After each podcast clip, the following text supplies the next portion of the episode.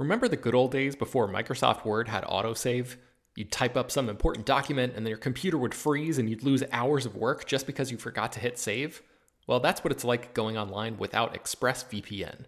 Every time you're connected to an unencrypted network, whether it's in an airport, a hotel, a cafe, or anywhere, your online data is not secure. Any person on that same network who knows what they're doing can gain access to your personal data bank logins, credit card details, passwords, all the stuff you don't want people seeing. Unfortunately, hacking has become much easier than it used to be. People don't even have to be exceptionally skilled to do it, and there's a lot of money to be made by selling your information on the dark web. ExpressVPN stops hackers from stealing your data by creating a secure, encrypted tunnel between your device and the internet. It's incredibly easy to use. Once the app is running, you literally click one button to get protected. And it works on your phone, laptop, tablet, and more, so you can stay protected on the go. I've been using ExpressVPN for a little while now, and I can rest easy knowing my info is safe and secure. I've heard horror stories of people who've been hacked, and it sounds like a massive pain to try to get any resolution in the aftermath, so I am not interested in finding out what that process is like. Secure your online data today by visiting expressvpn.com slash slash film. That's E-X-P-R-E-S-S-V-P-N dot com slash slash film and you can get an extra three months free. ExpressVPN.com slash slash film. Hello, everyone, and welcome to Slash Film Daily for Friday, March 29th, 2019. On today's episode, we're going to have the third and final installment of our Jordan Peele's Us spoiler discussion. This is Slash Film Editor in Chief Peter Sciretta, And joining me on today's podcast is Slash Film Senior Writer Ben Pearson. Hey, what's going on? And writers Hoai-Tran Bui. Hey, everyone. And Chris Evangelista. Hello, folks. Uh, just a reminder next week, Ben and I will both be at CinemaCon in Las Vegas. We'll be recording podcasts from there. So look forward to that. We'll get a ton of previews for the next year movies from the big studios there. And we'll be bringing it to you, uh, you know, maybe an hour time delayed onto this podcast. So uh, look forward to that. Uh, we have recorded a bunch of these spoiler discussions uh, for Jordan Peele's Us. I hope you're not sick of them just yet, but we've gotten we asked for your emails and we got a ton of emails, so I wanted to get to some of the better emails that we we've received, and also give HT a chance to to share her interpretations as well because she has not been on uh, the the spoiler discussion podcast to to talk uh, about us. So uh, you know, fair spoiler warning here. We are going to dive into spoilers for Jordan Peele's Us. There's no reason to listen to this podcast without seeing that movie. And I would also highly recommend listening to our other two podcasts on this film. I, I think we've actually, at this point, recorded more in running time of talking about us than the movie itself. Possibly, I don't know, or at least by the end of this episode. So that's kind of crazy. Um, I know that's a little excessive, but this is this is a great movie for it. So, uh, what, what did you think of the film? So, I don't have a single interpretation of us as much as a series of observations that I hope will cohere into something of an interpretation. Um, interpretation wise i guess i would agree mostly with jacob's take in that it's about systemic oppression of minorities and or other people who are of lesser means and how it's on the, the fault of both the system and us and and us and uh, of the and of the people themselves and how that turn that can turn in turn make people into uh, monsters. And um, so uh, going into my sort of observations um, i like how this film kind of taps into that primal innate fear of the other and that fear of like having a monster wear your face essentially. And it's something that made me think of uh, past cinematic depictions of the other. Uh, the movie that first came to mind after i saw us was invasion of the body snatchers which is a film in which um, these aliens come and invade uh, and take over people's bodies as their hosts and uh, so slowly like take over the entire human race of humanity. And um, and also it kind of brought to mind the zombie genre in general.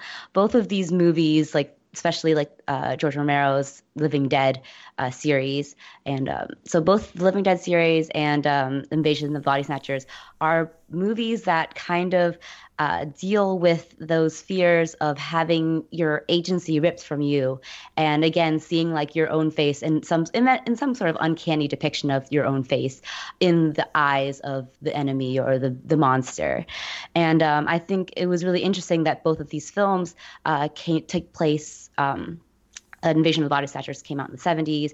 Uh, the first Night of the Living Dead was in 1968, I think. Uh, those both kind of commented on or responded to different societal fears and unrests. Uh, the, the, zombie genre, especially, kind of deals with um, fears of nuclear fallout and what will happen when uh, our bodies are basically we're helpless to um, have this sort of great um, disaster t- put, put upon us. And uh, in Invasion of the Body Snatchers, it takes place in the 70s when there is all the civil and societal unrest having to do with the Vietnam War and government um, just kind of being untrustworthy for the first time. And um, I like that in us, it deals with a different kind of societal unrest, but something that is a little bit familiar in that uh, we cannot trust um, or this this built-in distrust, I guess you would say. But in this case, uh, the, the fears, this unrest, is something that has been sort of built into our system, into our system, um, in terms of just like the current political climate and everything. And uh, in with us, it kind of flips that burden back onto us and makes us question whether we are the real monsters for reaping the benefits from the suffering of others who, um, in a sense, are the same as we are. Yeah, I think that's like one of the clear uh, differences between this and like a zombie movie. Mm-hmm. And Chris, correct me if I'm wrong, because I know you've probably seen a lot more zombie movies than me.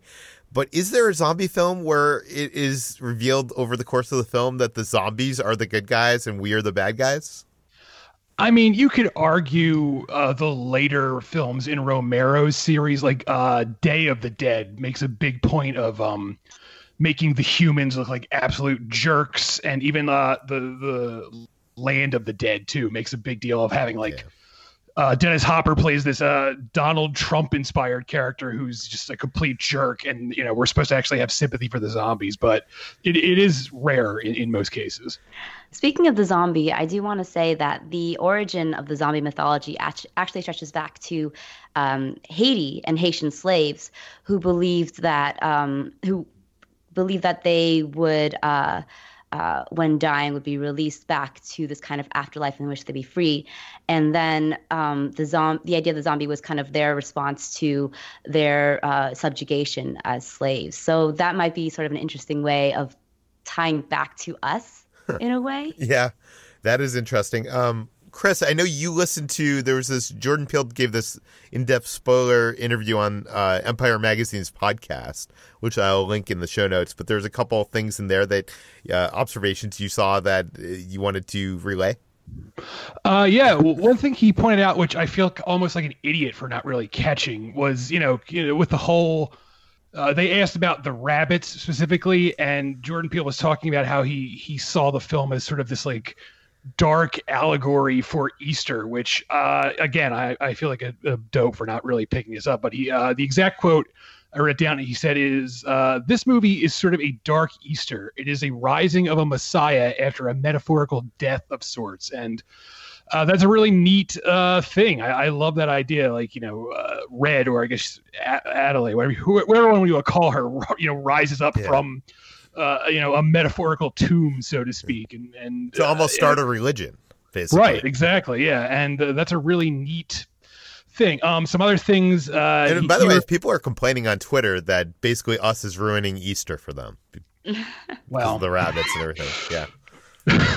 uh, uh, some other stuff is he revealed that the the official name of the underworld underground uh, world that we see is the underpass. So if you want to give it an official name out there, people, that's what you should call it. Um, and another thing he pointed out, which is something I actually said on the last uh, spoiler discussion we had about this that I was on, was that you know the big speech that uh, Red gives um, at the end, where she's talking about how human, like you know, other humans created the tethered and you know it was part of this big government experiment and all that stuff. Um, Jordan Peele says like basically that that's not necessarily a true story. That's just something that character happens to believe, but there could be a chance that you know that's not entirely accurate. And I, I love that you know ambiguous nature of it because.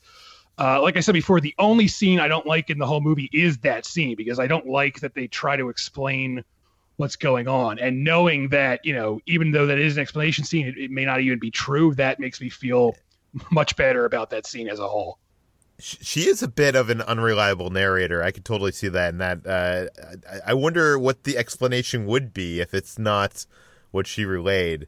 Uh, has anybody else here read any interesting articles or heard anything from Jordan Peele that could provide some insights?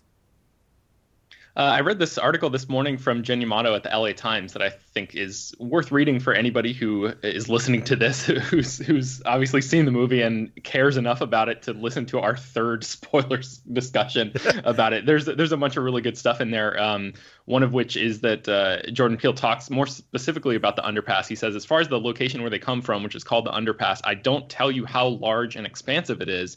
And in my mind, it is quite large and expansive. I won't give the borders, but there are means down there. And that, I guess, could hmm. speak a little bit to what we were talking about on the podcast yesterday about um, how he has the mythology in his head. He has answers for, you know, the practical questions that people are wondering about. And he just chose not to spell out everything in this movie and leave a little bit more up to interpretation. So uh, it seems like he's, he's certainly thought about how life functions uh, down in the underpass. Um, he also talks about how let's see, his quote here is the realization that our villains in this are a cult or fanatics and violent fanatics who are on a day to day level engaged in some sort of uh, unimaginably crazy seeming behavior was about the realization that you could say the same thing about the other world, about us, that we as Americans, as the United States, we are fanatics as well and we are violent. So that, that, I mean, you know, we t- we've talked in the past about how yeah. Red says specifically we are Americans when Gabe asks them, you know, who they are, and I think that that idea that as a country we are violent and and we are fanatics as a whole, um, you know, that's something that that we tend to uh, not like to think about ourselves, but is true in like a a, a demonstrable way. So um, I think that's part of the larger point to this movie is like turning the the gaze back around on ourselves. Yeah, and he also uh, kind of gave given gave more credence to some of your theories in that initial article and podcast, uh, talking about how us was inspired by kind of the division and xenophobia that he observed in this post-election America, and how um, the feeling that we all feel like we are the good guy in our own story prevents us from facing our our demons is his actual quote, which I think is kind of interesting. Yeah. Um, but okay, we have a lot of emails to get to in the mailbag. Uh, we got so many insightful emails here. Uh, some of them uh, reaching quite a bit. Some of them very uh, providing some very interesting insights. We can't get to them all, but we're going to try to get to some of the more interesting ones here. I'll first bring up one from Brian T he found this on a Reddit thread, which I was unable to find, so I'm not sure. But we, we talked yesterday, or no, on the last podcast, uh, spoiler podcast, about how, uh, you know, the the people from the what is it? Not underground, uh, the, the underpass. The underpass. The people from the underpass were all wearing one-handed gloves, like the Thriller T-shirt that uh, she wins in the beginning of the the movie um, in that flashback. Uh, he there's this thing on Reddit talking about the symbolism of Thriller, which didn't really I didn't really even make a connection here, but he says uh, the Thriller music video plot kicks off with Dead rising from the underground and attacking uh, Michael Jackson and his date. In the end, Michael Jackson uh, and his date think that they're safe, but they get a look right at the camera with a creepy smile from Michael Jackson, revealing he's secretly one of the monsters, much like we get from um, Adelaide at the end of this huh. film. That's so neat because I know exactly what they're talking about, and that's another thing I feel like an idiot for missing. But that's really cool. yeah, nice. a lot. Yeah, there's uh, he thought so much about the stuff he included in this film. It like he's just such a thoughtful uh, filmmaker and creator. Um, like I, I feel like even though this isn't, oh, sorry. Do you want to go ahead or me? No, you go ahead. I was gonna say, like, even though this isn't the same genre, I'll, I'll, I feel like this is going to be like, uh, like a Blade Runner situation, or even like The Shining, which is a horror situation where, like, twenty years from now, people are going to be making like documentaries about all the crazy theories they picked up about this movie because they're just, it really is like The Shining, how like there's so many different layers to so many different things in the movie that there's stuff that one of the things I thought was funny actually on that Empire podcast is Jordan Peele himself was like, there's stuff that he himself actually doesn't really remember because there's just so much stuff in the movie. So yeah. I just love that how detailed this movie is. HT, you were going to say something? Yeah. Also, that Michael Jackson tie-in with um in the film kind of, kind of comes at a timely time, you yeah. know, with the with the documentary and everything, and how Michael Jackson in himself is not the the person that we expected him to be, or rather, is a monster into of himself. So hmm. I thought that was interest. That was just interesting timing to to take place. Yeah. Um. He also Brian also mentions. I think this is a more obvious comment, but the doppelgangers uh, bore the scars from the actions of the people ab- uh, above them. Uh, this refers to the way we pass down our problems from upper class to lower classes, such as with climate climate changing or, or climate change uh, mostly impacting poor communities, while rich people can afford to avoid the climate, uh, the impacts of that. Uh, even though there's something they are causing to get worse. So, you know, obviously the burns on the little boy doppelganger are because of him mirroring the our world version of him playing with the lighter toy. And obviously we saw, you know, Elisabeth Moss's doppelganger cutting into her face just like her uh, real life version was you know doing plastic surgery. So um, I, I think that's probably something we, we all probably saw here. Yeah, and there, there's something in here that I feel like maybe we should. I'm not sure if we were going to address this uh, later in the podcast, but maybe we can just jump ahead to it right now, which is the the, uh, the notion of Jason, the little boy, um, potentially like burning the doppelganger version of himself. Um, and I, I think we've all seen this theory uh, floating up, and I don't remember if we talked about it in the previous spoiler episode or what, but that that there could have been a switch made between those two characters. Oh, Peter, do you know what that, I'm talking about, right? Yes, that is actually uh, what we are getting to in our next question from uh, our next email from Jacob C. Because we mentioned this on the last podcast, which Ben, I don't think you were part of the la- the last one. I, I, don't. I can't. I don't remember. know. I can't keep it um, straight anymore. but Chris, Chris brought up this theory that's been going around online that when Jason goes missing on the beach and he sees that guy with the bloody hand, which you know that is basically the doppelganger from uh, the eleven eleven guy, right? Mm. Um, that he is replaced at that point, and that at the end of the movie there is a realization that look to Adelaide or yeah, Adelaide, um, is because there's a recognition that you know he has been he is not the same kid. Um, and we we kind of like as much as that theory was interesting at the time, it doesn't really make much sense because if you had switched within that one day period, I think we would have noticed that the you know Jason wasn't talking, and you know it just didn't make much sense. But uh, this letter actually comes from Casey N from Utah, and they have a clarification about the theory of Jason actually be being one of the tethered. They say that I don't necessarily subscribe to the theory, but there's an explanation that makes a lot more sense than Jason and Pluto switching on the beach in the bathroom. Uh, they claim that the, the, the time of the switching happens the year before, the last time that the, the family was at the beach house, Gabe mentions offhandedly that Jason has been acting differently since his grandma died. The grandma's death doesn't necessarily have anything to do with it, but him acting strange could be an indication. If I remember correctly, Jason says the magic trick with the lighter was left at the house and he didn't have it for an entire year. I don't really have a good explanation about this, but it seems like something something weird uh, happened a year prior. And considering the layers upon layers of detail that Jordan Peele put into this movie, it seems more than a coincidence. So I wanted to ask you guys. Do you think it's possible that you know after they went to the beach house after the grandma died to you know pack it up or or whatever that something could have happened then and replaced Jason with Pluto.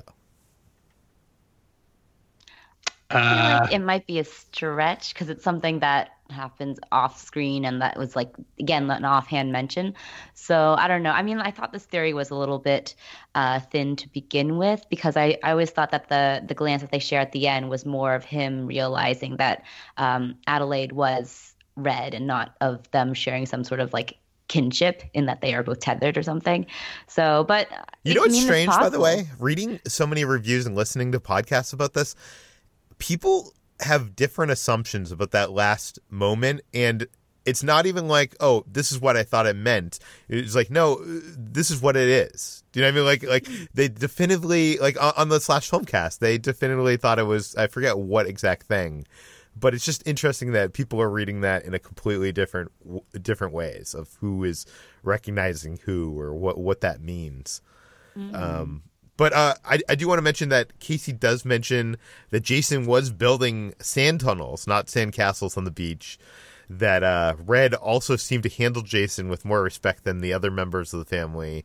And she told Zora to run, but was content with Jason playing uh, with Pluto. Um, but he does point out, or they, they point out, rather, uh, that some holes in the theory as to why the heck Pluto runs around on all fours. This theory only allows Pluto one year to adjust to the tunnels. That seems like a weird uh, quirk to pick up in that time. Yeah, and also like I, I I've said this before, but like if you go back and pay attention to everything uh, Lupita Nyong'o's character is doing throughout the movie, it really does line up with the fact that you know she has some sort of knowledge that she you know is the you know a switched person, whereas uh, you know the the nor- quote unquote normal kid never acts like that at all, like through the whole movie, and I just it just doesn't work for me. At the same time if Jordan Peele said that was the case, I wouldn't be 100% surprised because it just seems like there's so much going on here that we might not get. Yeah, and I've seen people talk about how like the reason that the kid has burn that Pluto has burns on his face is because like the the year before, uh, Jason was flicking that, you know, like he, he's constantly playing with that toy and like he's holding it near his face and like maybe uh, just because it doesn't light up in the above ground world, it does light up in the underpass, and he's been like inflicting this damage on the other version of the kid. But like, if that switch happened, then that it would have it would only have been a year ago when that happened, and like that damage on his face looked like it had been there for a lot longer than that to me. Um, But it, but it would a- but it would prevent Jason from talking. Do you know what I mean? Uh, I guess that's true. Yeah, and the other thing about this that I that I just realized when we were talking about when we were having this discussion is like, does this mean that Lupita Nyong'o's character has been to this beach house before? Because if so, why is why is this the time that she's acting strange and and feels um, Well, she- unnerved by being there? she must have been there before because well, unless they went without her, right? Right. Because what, yeah. I, I mean, I, I don't think the movie explicitly says either way, but I, I don't know. I, I guess I'm just wondering what is it about this particular summer that uh, you know? D- does the movie give any indication any indication of like? I mean, she does see that guy being wheeled into the, you know, the dead guy being wheeled into the ambulance with the eleven eleven sign, which I, I'm sure triggered some memories, right?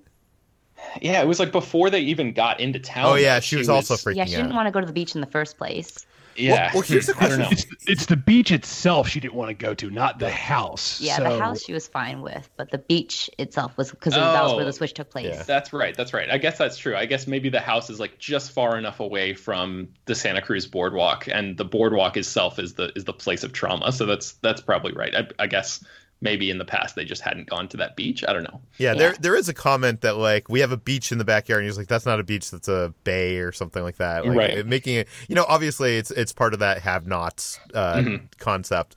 But I did want to ask you guys. I, I have watched this movie twice, and I do agree with Chris that you do see in Lupita's reaction as Adelaide, um, everything makes sense. But I'm I'm wondering, especially with you, Chris. Do you think Red's reactions make sense? Because I feel like once she shows up there, she should be kind of like, "I'm back," or you know, being saying saying something that is of from her viewpoint, and I feel like we never get that at that point, in the, eh, like early in the film.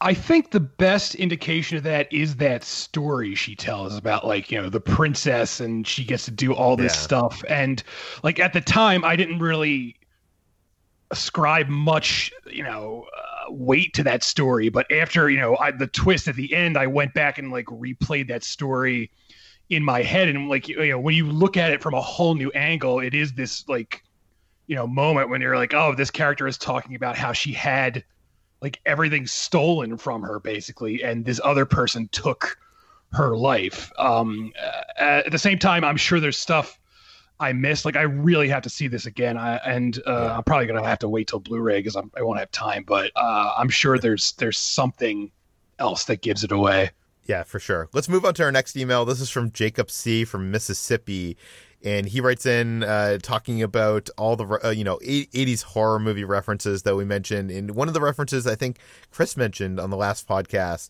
was of that um, that Funhouse, which has a you know had a Native American outside uh, and it was about kind of Native Native American culture. Um, Jacob says that he started thinking about this more and thought that this movie may be trying to say at least p- partially about that part of America, about the sins that this country has buried. The Native American on the front of the Hall of Mirrors at the beginning, and how it's portrayed almost as past myth or fantasy. Merlin later on. This also would help explain the whole hands across um, America statement the tethered ones were trying to make.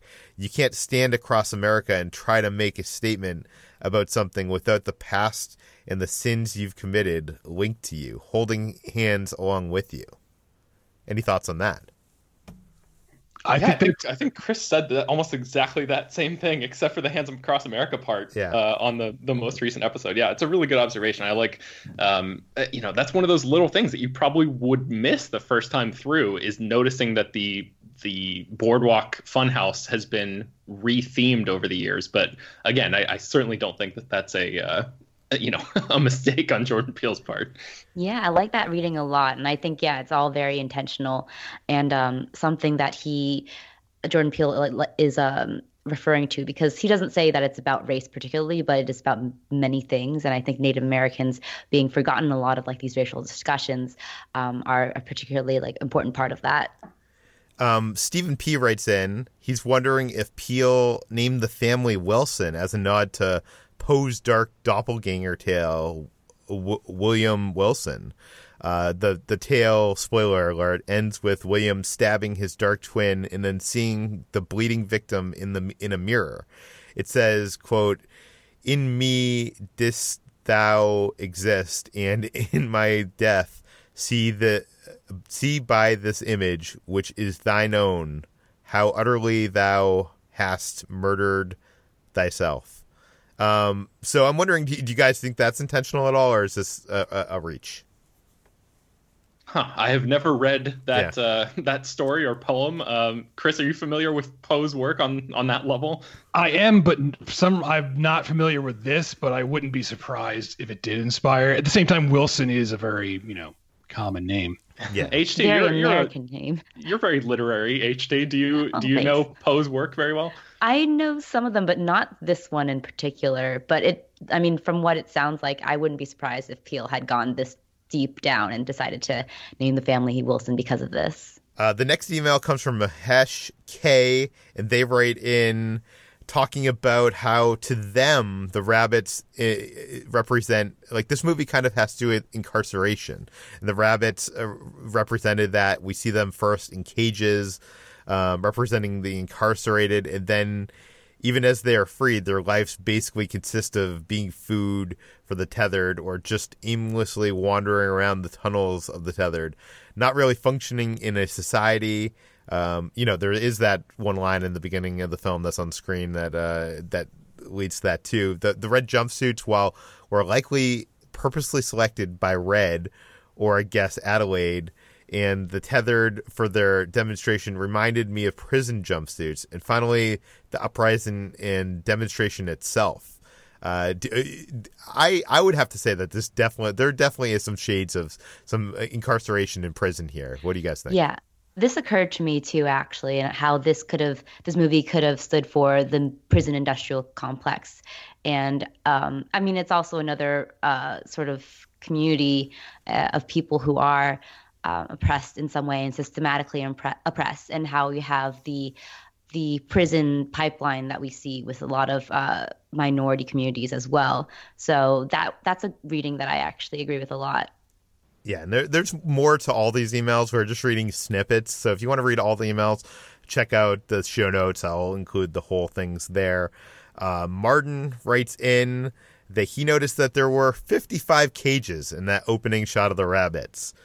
Assumption, knowing that nothing in this movie was done by accident, everything is intentional. I think that the multiple uh, themes that have been discussed on your podcast and in the wild can all be grouped into uh, morality of man and the attempt to build a society under human law slash rule versus nature, and that nature doesn't care what man thinks or what cute, uh, cute constructs we come up with to live in peace. Um, he theorizes that if you count the cages in the dimensions 5 by 11 that is 1111 again or 55 cages per block. If you're familiar with the Fibonacci sequence, 55 turns out to be the 10th Oh step in the series. and the Fibonacci sequence is where you take the first number. Uh, okay, this is way too complicated. Do you, do you think, do you think, uh, Jordan Peele and his, you know, production designer are referencing the Fibonacci sequence when designing the rabbit cages? Oh man, I don't know. Like this this feels exactly what I was talking about. Like there's that documentary Room 237 which is all about the shining and all about these really out there theories and that's what this this movie is going to turn into because this is definitely one of those theories where I have no idea how to prove this. I have I have no thoughts on this at all. I don't know. I'm I'm laughing because I didn't come up with it myself, but I also like would not be completely, you know, surprised if if Yeah. that turns out to be true. I mean, it's just it's like I love how people are thinking about this on such a next level way. Like yeah, I never would have come up with that in my And- life. And, by the way, Martin uh, Martin goes on to have a whole reasoning why he believe uh, they believe this. So you know you can read that in the Honestly, show notes. This is galaxy brain thinking. It reminds me a lot of um of when I when I was in the heat of watching Lost and every episode would come would come with like forums and pages of Oh yeah, recaps. if they're and- and reading a book, if there's kind a of book yeah, in the background, then that has to mean something. exactly. And often sometimes it does, sometimes it doesn't. But that's the fun of it. Yeah, that that's the fun I have with Westworld, even though I didn't love season two. Um, I love when you can dive into things like at this degree. Uh, but that brings us to the end of today's Slash Film Daily. I don't expect that we're going to do another uh, spoiler discussion podcast. But if you do have any additional thoughts, send it to us at peter at slashfilm.com. You can find this podcast published every weekday on iTunes, Google, Overcast, Spotify, all the popular podcast apps. And please head on over to our iTunes page, write us a five star review, tell your friends, spread the word, and we'll see you on Monday. Was there anything you guys didn't talk about us through these three discussions that we might have missed? Well, I don't. I never. I didn't get to talk about this, but there is a great Twitter thread. I don't know if you guys saw this, uh, where it talks about double consciousness, and um, this is a something that was um, inspired by W. E. B. Du Bois. Uh, sort of writing is about double consciousness and the two-ness of Black people who are both hunted and haunted by their perceptions of themselves, by what white people think of them and what they think of themselves. And uh, I thought that was really interesting. Yeah, just I heard that theory talked about on the New York Times' uh, Still Processing podcast, which is really Mhm. great, and you guys should listen to it if you don't. Um, if you're if you're podcast listeners uh, yourselves, you should check that one out. But they talked about they mentioned that there. That was the first time I'd ever heard about that theory, and yeah, I think that you could certainly read into that for Yeah. sure. Well, maybe we can find those and put those links in the show notes so people could uh, check them out. I will Yeah. put the, t- the Twitter thread that I was talking about. Um, I'll put it here and the other articles mentioned. Oh, Okay. Guys, we're officially closing the book on us Yeah. All right. until they make the us sequel. That that that Chris doesn't want to happen. Yeah, no. Okay. Have a good weekend, guys. Everybody. Bye. Talk to you later. Bye.